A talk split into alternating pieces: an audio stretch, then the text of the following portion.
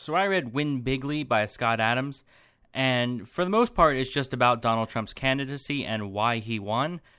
But even if you're not a fan of Trump, even if you don't even care about him at all, even if it's 50 years down the line, I think the information in this book can be useful because it's more just using his candidacy as an example to convey certain bits of information. So you think for Scott Adams just being a guy that, that writes comic strips, the Dilbert comic strips, you'd think like he wouldn't be he wouldn't be writing books on psychology and really convincing people and and how to like campaign basically.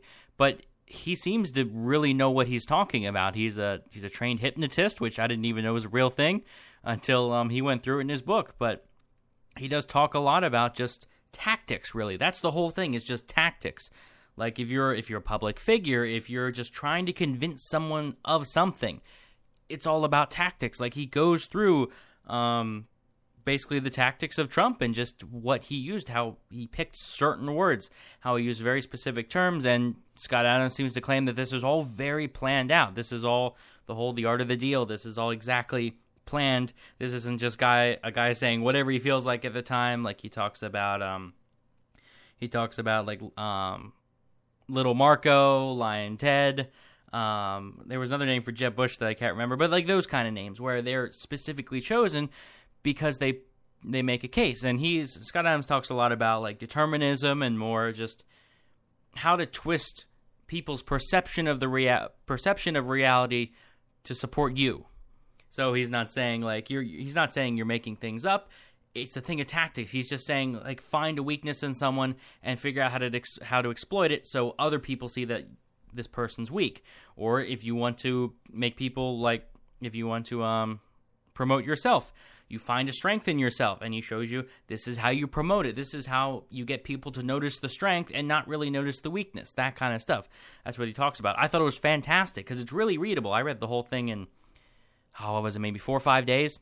Because i just couldn't put it down. That's all he goes through. And again like if it's it's been a year or so since the election it's been two years since the election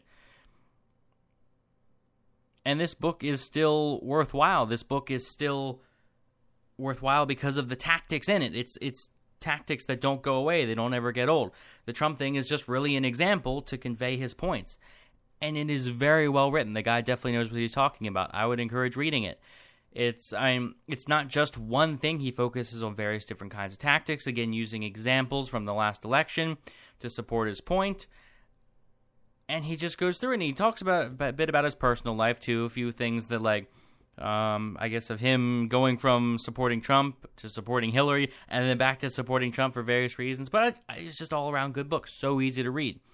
And again, this book kind of fits in the category not really of politics, but of tactics, of publicity, of psychology, that kind of stuff. So I would recommend it. I thought it was fantastic.